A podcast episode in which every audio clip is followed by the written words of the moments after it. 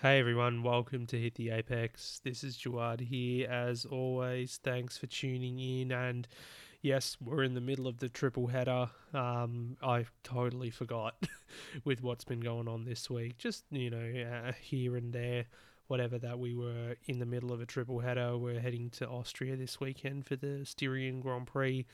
Don't ask me why we're having the Styrian GP before Austria itself. I think it's something to do with.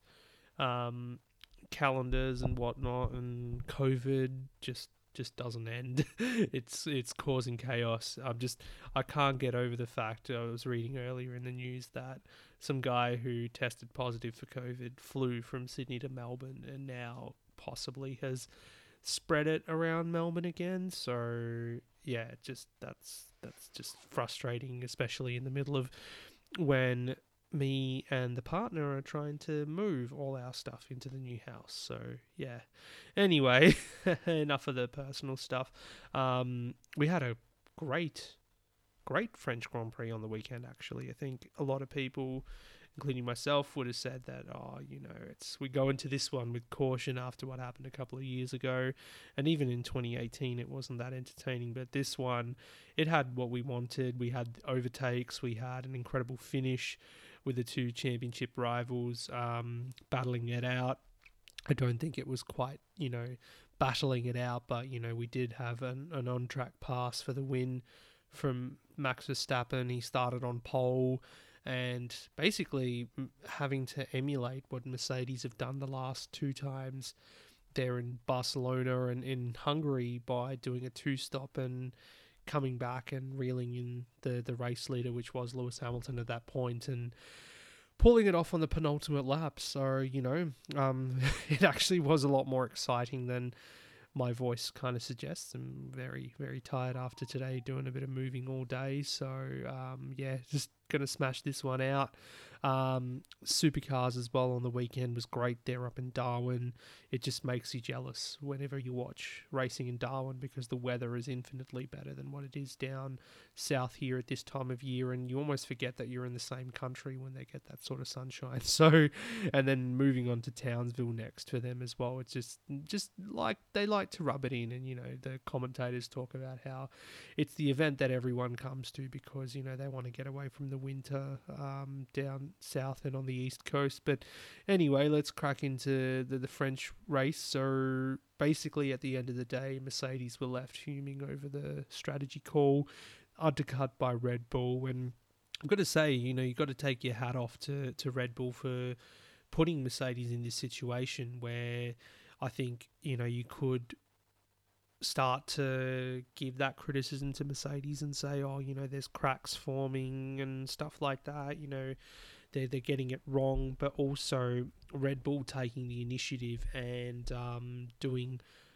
giving a bit of their own medicine to to them. So I think that's great. And if you've heard me ramble about championships before in previous years, I've said, look, it's not to do with whether you've got the fastest car or not, or you've got the best driver. Sometimes it comes down to those little 1% things, such as your strategy, such as your pit stops, tyre management, and all that. So, you know, unless you tick all those boxes, you're not going to win the championship. And that's why we saw Ferrari a few years ago um, with Sebastian Vettel kind of falter when it came to that part of the season.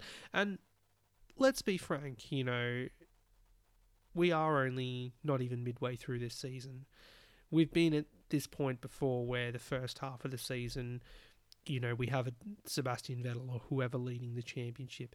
But then after the mid season break, we go to those flyaway races. Whether we're going to do that this year or not remains to be seen because uh, of COVID.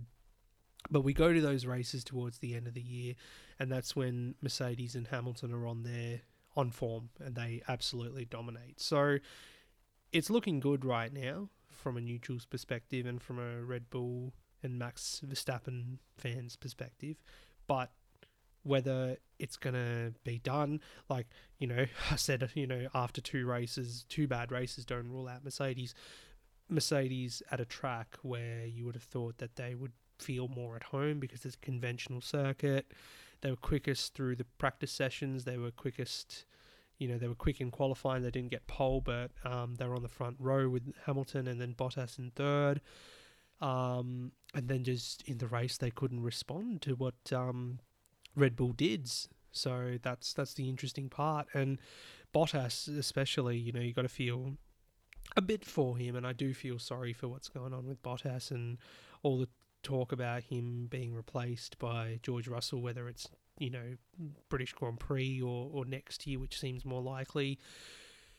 He, you know, summed it up perfectly on the radio when he was um, talking about the why didn't you listen to me or uh, using the F word, um, you didn't listen to me or whatever about going on to the two stop. And, you know, from Mercedes' perspective, it was all about, oh, you know, because we thought Perez was going to get a penalty or something because he went off the track and didn't rejoin properly, um, or, you know, we, we had a shot elsewhere or something like that they were expecting. But going back to the start of the race, um, so the, that was your top three in qualifying: Verstappen, Hamilton, Bottas. Going into the race, Max led in to turn one, but lost the rear end with a bit of the wind that was a bit gusty um, early on in the race and throughout the weekend, really, and had to go through the runoff. Hamilton ended up leading the first stint, and it was quite professional. It was pretty professional too. It was quite processional into that um, first pit stop. So there I was thinking, uh, yep, you know, we're going to have a bit of a boring one here. Hopefully it's over quickly. But no, um, lap 19, we had Max coming in pit, um, Mercedes coming in the next lap, but they ended up miscalculating the uh, pit stop margin for Hamilton. So when Hamilton came back out, he actually was in fact behind Verstappen, and you know he was left a bit um, bemused as to that, and, and fuming as well as we heard and saw through the rest of the race. Um, and you know Max was leading, all was well, but there was just a lot of tire dramas, you know, graining and stuff like that throughout the race. So a lot of teams who thought they would be able to one stop, even starting on the medium tire, couldn't really do that, and you know they had to go for a two stop. So lap 33 is when we saw Max and Red Bull do what Mercedes did in Barcelona, say that look, you know, we're going to pit you, put a new tire on, and you should be fast enough to catch the other driver by the end of the race. And we did see that. Um, put on another set of mediums or hards, whatever, yeah, sorry, it was mediums. right in front of me there. I ignored it. Um, but yeah, he was able to hunt down both the the Mercs. He got Bottas on lap 44. Um, Bottas then was passed by Perez as well for P3. So Perez went pretty long into that first stint, and that was so Red Bull could protect Verstappen and also create another strategy option. And we know how good Perez is with tyre conservation, so he was really good in that. And then by only making the one stop and doing it so late, he had fresh tyres anyway. So he was able to come back and get Bottas. So it made matters a bit worse for him, given that you know he hasn't finished on the podium since I think what the second race, maybe yeah since since Portimao. So he ended up in fourth, and also um, decision not to pit Bottas, um, even at that point later in the race where they had lost the lead with Hamilton. They had a gap of 50 seconds or whatever over um, Lando Norris, who was behind in fifth. So could they have pitted, you know, Bottas to set the fastest lap to get the extra point? No, they didn't because they thought that Checo might get a penalty, which did not happen, and we didn't really hear much about that. So really Mercedes, um, and we heard the strategist James Vowles, who's executed so many winning strategies in the past, publicly come onto air on the radio and apologize. Um, said that this one's on us, and just leaving the whole team scratching their heads. I mean, I've seen so many memes this week about Toto Wolff and, and tables being broken, including one today actually, which was amazing. Um, the AWS graphic that everyone wants to see is the uh, like the tire percentage, the tire life percentage, but instead the legs on a um, trestle table. What uh, life is left in them after Toto Wolff just goes and bangs them. So that'd be quite funny to see um, next time. But look, you know, Mercedes, I think they're a great team. They've not done, they've not been able to do what they've done without being a good team, and you know, cracks forming. Look, you know, if they end up winning the next three, four races, what are we going to say? It's back to old school, boring F1 kind of thing. That's how I just feel, I just, yeah, like how, you know, I can't even find the word for it, but yeah, that's how um, just things change real quick. So, not going to rule them out just yet. And I really think that at the moment Hamilton is driving the pants of that car. It's not the best car as we've known. You know, we had those issues in preseason testing or whatever. And you can't discount the performances he's putting in too. And I've said that time and time again that even with a bad car, you know, even with a bad Mercedes, he's been able to still win world championships. So we'll see how that pans out. So obviously Max happy with the win. Lewis, you know, will just have to lick his wounds there in second, but at least it wouldn't have blown that gap too far out of proportion. I mean, also when you look back to um, if in Baku, for example, um, Max didn't retire from the race and was able to win, um, that would have changed a lot of things, but also it would have made his lead a bit bigger. So the fact that both title rivals didn't finish the race there in Baku meant that, you know, the points stay the same. And basically, Max on this occasion has only got, I think, what, seven point advantage out of this race. So, you know, on to Austria, the double header. We'll see what happens looking at the rest of the field, then um, McLaren, great race for them. Was really impressed with how they performed. Saturday was a bit depressing because they qualified behind the Ferraris, but you know in the race they managed their tyres a lot better. Ricciardo was able to undercut a couple of guys and had his equal best race in terms of results um, this season, but he felt that it was his best race because he was able to actually race some guys. He was quick Lando's still faster there in P5, but both cars coming in P6, which is great. And nice of them as well all weekend to be paying tribute to Mansour Ojjeh, of course, who their um, legendary shareholder who passed away there um, on the morning of the Baku Grand Prix. But they had Mansour on the side of the car, then his name, and then also the caps as well this weekend, or last weekend, I should say, were rebranded instead of McLaren to have Mansour on them. So that was great for them and a good haul of points to for them in the championship to get back into third. As far as Ferrari were concerned, um, they just you know had the opposite of McLaren. They did not manage their tyres very well. Um, Leclerc had to do a second stop, but then had no pace and finished down in 16th. Sainz in 11th, missing out there on points. So probably their worst race of the season, you got to say. But also we kind of expect that you know after the good speed that they showed us at the street tracks and whatnot with the high downforce on sorry um low low speed corners or whatever that you know we wouldn't have expected them to do so well at a track like this. But in qualifying they did show that pace so it's interesting to see. But you don't win points for qualifying after all. Aston Martin again benefiting from a one stop strategy, starting on hard tyres. Both the cars they qualified up outside the top 10. Vettel again coming into ninth with some points, and Stroll 10th with a point. So they doing quite well um, with the, that hard tyre management and also doing a one stop. Um, Fernando Alonso as well, he was satisfied with his result of P8. He qualified ninth, but um, early on in the race he suffered quite a bit from tyre deg, but then was able to capitalise later on with um, the Ferraris dropping out, so kind of made his day better than um, it could have been because other cars had worse tyre deg. And unfortunately for Esteban Ocon, who got that contract extension with Alpine, dropped to P14. Um, so not the best day for the French team. You had George Russell there in 12th, which is a um, a season best result for him. So that means he moves up um, in the championship again. They're they're still on zero points, but it's count back to who finished higher in a um, in any given race. So Russell's finished the highest now, so he gets back ahead of Mick Schumacher. Unfortunately, with Schumacher and uh, Mazepin, Haas's basically ran their own race at the back. Um, and Mick actually, you know, he crashed in Q1 and that ended up earning him a place in Q2. So career first Q2 appearance for Mick because he crashed. Work, worked that one out. Um, but it was great seeing battles in the midfield throughout the bulk of the race.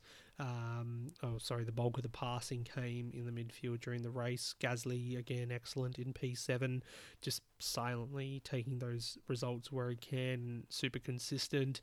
Um, Yuki Tsunoda, again, uh, we saw some good racing from him early on. He had to start from the pit lane because they had to change a gearbox because he kind of ruined his gearbox because his car decided to do what the commentators described as a bit of a twerk. So those pictures, I'm sure everyone has seen, his him spinning and then backing into the um, the TecPro barrier across the rumple strips, and just the way that the rear end of the car was violently shaking, kind of looked like it was twerking. So there you go. but yeah, he had to start from the pit lane. He ended up making up ground early. I think by the end of the first lap, he was already up to 17th. So that's pretty good from him. Not that he had fast cars to pass, really, but um, the fact that he was able to get him get himself up there was great. Finished P13 in the end. Alfa Romeo bemused, you got to say, by their lack of pace there in 15th and 17th. I think Kimi Raikkonen mumbled something about, you know, maybe the, the, the regulation change, which would refer to the the ban on the flexi wing, which came into this event, or not really the ban, but the t- technical directive saying that they're going to be a bit more stringent with how they assess um, the rigidity of a rear wing. So that meant that anyone who was using a flexi rear wing would have had to stiffen them right up uh, for this race. And Alfa was one of those teams that were using it up until now. So, yeah, perhaps they've been caught out um, with that. So that's why they weren't really on the pace. And yeah, that that's that's the French race. And really, all I can say is, for the first time since 2013, Red Bull has won three races on the bounce. Also, first time that Mercedes has lost three races on the bounce or hasn't won three races in a row. So, you know, and of course, 2013, the last time Red Bull won the championship. So, a lot of people will be, you know, licking their lips, rubbing their hands, whatever they're doing, putting on their lucky socks um, to hope that that becomes a reality Lost words there. Anyway, talking supercars now. Darwin Triple Crown. Um, the talking points, as always. Good to see Chaz Mostert um, renewed his contract there with Walkinshaw Andretti United. So, a few main things. I think I mentioned that last week anyway. But um, one of the talking points out of that was the fact that it basically takes him off the market. You know that there is a big seat available for next year there at Triple Eight with Jamie Whincup vacating. All the talk out of Red Bull, I guess, is that um, they'll probably be leaning towards a younger driver to fill that seat next to Shane Van Gisbergen. And good on them for pursuing that path, you know, because, you know, they've got so much talent there that hasn't had a chance. And, you know, you've got the obvious one, which is Brock Feeney, who will be doing the wild card this year at Bathurst with Russell Ingall. So, yeah, it'll be good to see that. But Mostert renewed his contract on a multi-year deal with Walkinshaw and is rewarded with a race win in race 12. So that was great from P8. Bit of drama early on in that race there with Anton De Pasquale, the pole sitter, wiped out by both the Team 18 cars, sadly. They had a messy weekend, um, did Team 18, which I'll get to a bit later. But also Shane Van Gisbergen, he took over the lead of that race and then had a pit stop drama at the, the left rear, so the, the wheel nut was stuck. And don't worry, they it didn't take 43 hours to get it off like they did with Valtteri Bottas.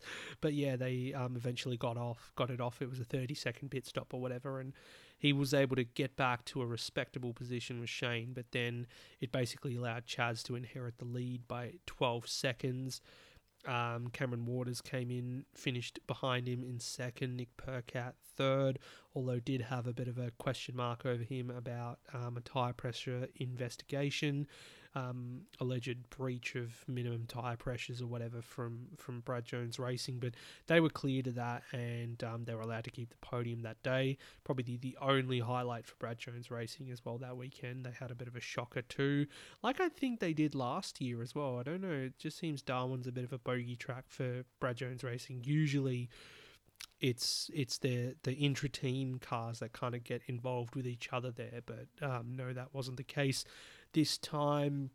Um, Chaz ultimately was the round winner as well. I think he had fourth and fifth in the races on Sunday, so and as well as the win, so he scored the round points, or he had the most round points overall. For Waters, unfortunately, it didn't really get any better than that across the weekend. I think we didn't really see him feature I can't even remember the results for, for, for where Waters finished. They just weren't there. So, and interesting to hear as well that um, uh, Tim Edwards, the team principal, has decided to, or has come out and said that he has the option for um, or he has control over the options over Cam Waters and Jack Le Brocq's contracts for next year. So, you know, whether that means that he's going to retain them, it's probably likely because they are the two top drivers there for that team. Um, no news on James Courtney yet, whether he'll stay, but we do know that Tickford will have four cars next year with Thomas Randall stepping up, and he at the moment is the only confirmed driver for for Tickford next year. So there we go. And I think yeah, Randall did a good job this weekend as well in the wildcard car.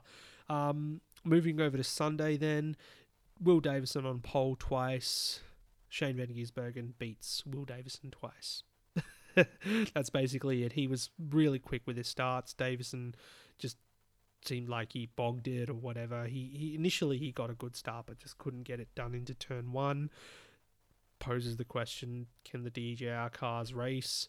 at all because you know Anton is either wiped out by um, other teams' cars or is making his own mistakes. As we saw in race 14, he stalled in the pits and then ran wide into turn one a couple of laps later. Um, it's so sad because this guy's got so much raw talent and everyone thinks he will be a superstar of the future.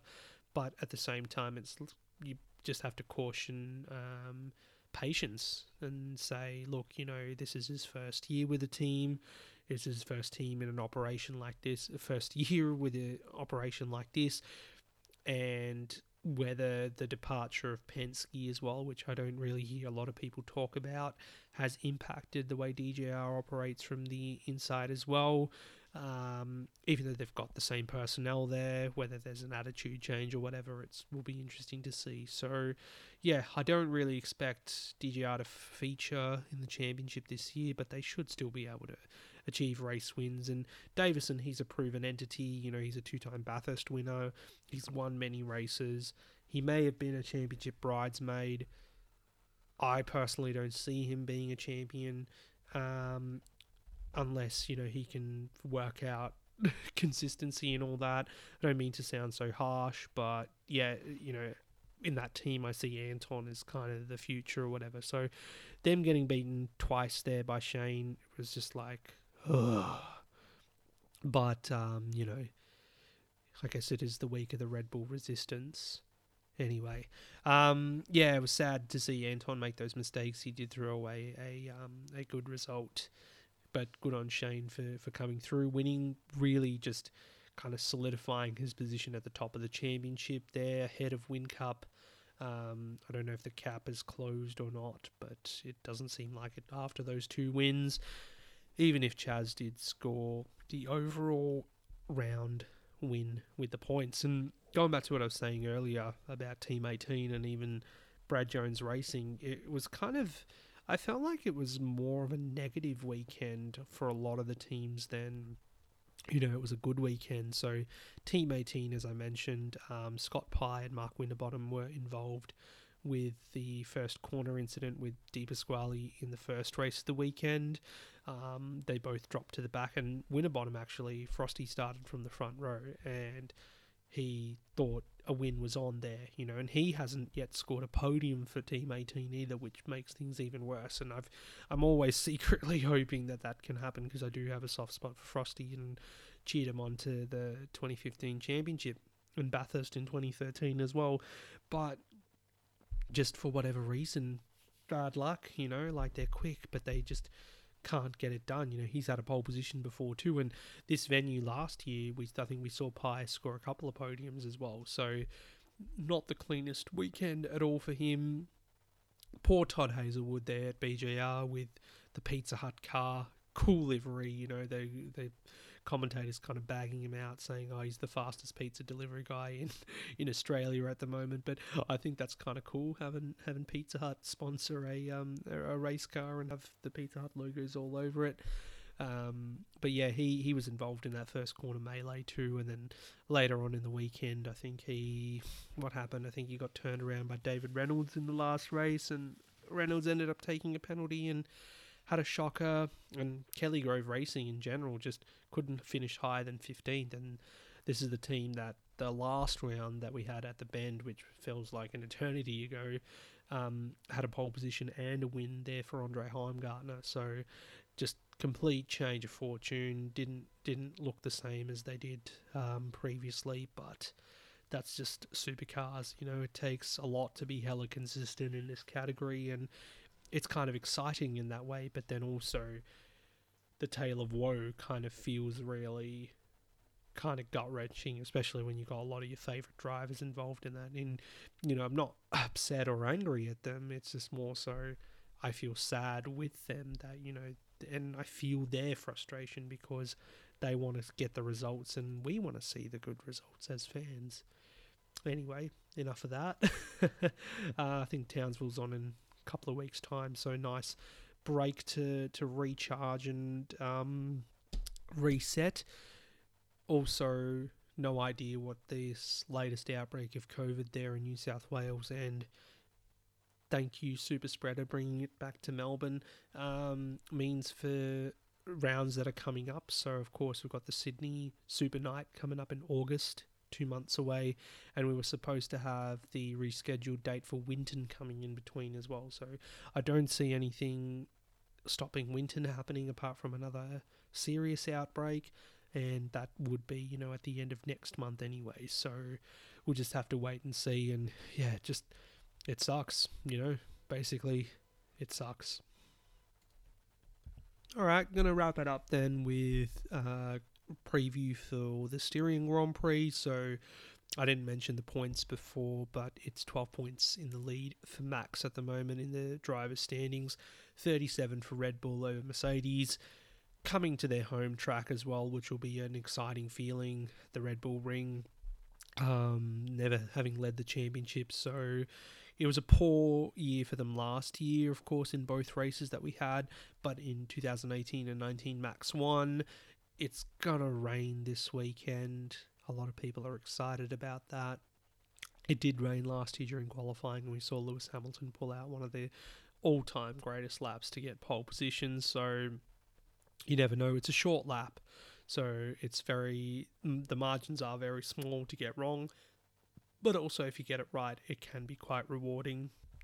And what Red Bull have in their favour at the moment as well is that both cars are in the mix. They can use those strategy options to outfox Mercedes. So, you know, it will be good to see if we can consistently consistently see Checo up there. I have no doubt from what we've seen. That's two podiums in two races for him now. And for Mercedes, who don't have that raw speed to rely on now, they're going to have to rely more on strategy. Is there going to be any changes within the team? I don't think so because they've been so good for so long.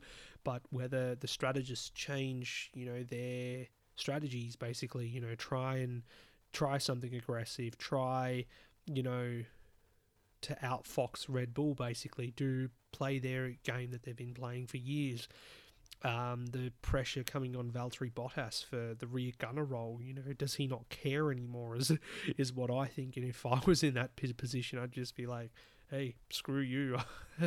I ain't taking orders from you, so I'll do what I want." um, that also might end up. Uh, leading him to get sacked from the team a bit earlier than than required. And you know, if he wants to win win a couple more races before he leaves Mercedes, I'd I'd try and keep him happy. But anyway, yeah, the pressure on him is going to keep growing. He's a cool character, like as in he's composed and won't get too flustered about it with the media, but. It's it's just going to keep coming at him, so I don't know what's going to happen. Um, it'll be interesting to see. I reckon because we saw them so strong, Red Bull, uh, the last couple of years, because, you know, another point was that we came to this track last year as their first race following testing, and Red Bull typically, up until this year, hadn't started strong their seasons. But in previous years, they kind of come here in the middle of the season or, you know, the first third, and by then Red Bull have their groove. So I really don't see um, any change. I think Red Bull could easily win these two races, and you think you know with the triple header, three races back to back, whoever comes out of this strongest will be title favourite. You think, even though I think we can't really judge until we get to that second half of the season and see how things go because there's still many races to come, many things to go wrong and many races for Hamilton, for example, as he has done in the past, just take points away, you know, win like four in a row and then it's all over Red Rover. So we'll wait and see what happens. But yeah, I think if it's going to be a rainy race, that'll be interesting. Max, we've already seen him win in wet conditions this year there in, in Imola, so I really can't go beyond Max. I really want to see what Mercedes can do as well because it would not be nice if it just ended up being a Red Bull walkover this season. Look at me, look at how demanding I am. This is how I want the championship to be. It's got to have this, it's got to have that. It's got to have a few more podiums for Lando too, I think as well. And hopefully um he can emulate what he did last year and get a podium here because he did in the first race, which was actually the Austrian Grand Prix. But McLaren were quick here on both weekends last year. The power circuit should help them a lot more, given that they've got the Mercedes powertrain now, um, over especially the likes of Ferrari and Alpine. There are some high speed corners there that might hurt the likes of Ferrari, but you know we should see Alpine up there and, and hopefully AlphaTauri as well, who've been quite quick. So yeah, I think should be a good weekend. I always love coming to the Austria Austria track, the Red Bull Ring. There should be fans there as well, and I'm sure the fans there in um, in in France was was exciting to see too for for the fans. So yeah, that's about it, and um, I think that that wraps this one up. Quick shout out, of course. Um, it was a bit of a trifecta for Honda over the weekend there because you had Max winning in the Red Bull Honda. You had Alex Palou winning the IndyCar there at Road America in a Honda, and also Marc Marquez.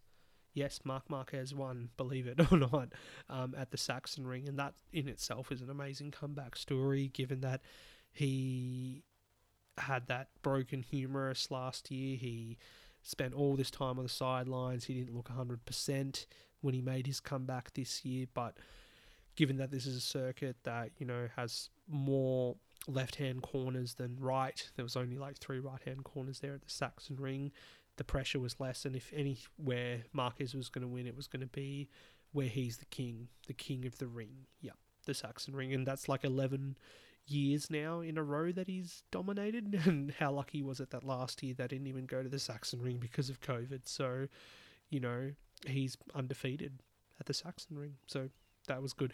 Really, just nice to see, even though Marquez, everyone got sick of his dominating and everything. I think, you know, it was just nice to see him, that comeback story, and for him to win. So, yeah, we're really happy about that. Good to see the bikes there at Assen this weekend as well for the Dutch TT. And quickly, uh, before I go off and um, probably get some shut eye, uh, exciting to see that the Yas Marina circuit there in Abu Dhabi is going to be making some changes aimed at improving overtaking. So, of course, they're targeting that big hairpin there um, at turn seven. They're taking away the chicane and widening it. Um, taking away some of the sharp corners there at turns 11, 12, 13, 14, and then just making corners there at 17, 18, 19, 20 a bit wider too. So, you know, Abu Dhabi, I've got a soft spot for it because I've been there. It's it's it's great. The experience was great, but it doesn't really lend itself to some great racing. But who knows? These changes will be in place by the end of this year, so hopefully that helps them have a race like we did in France this year. So we won't be bagging it as being one of the worst races on the grid. That's about it. That's about it. Thank you so much for tuning in. Um, we'll be back next week, of course, to wrap up the Styrian GP and also look ahead to the Austrian GP, which won't be a carbon copy as we learnt from the double headers last year. Anyway, thanks guys. Take care. Don't be a COVID super spreader. And yeah, that's about it. Cheers.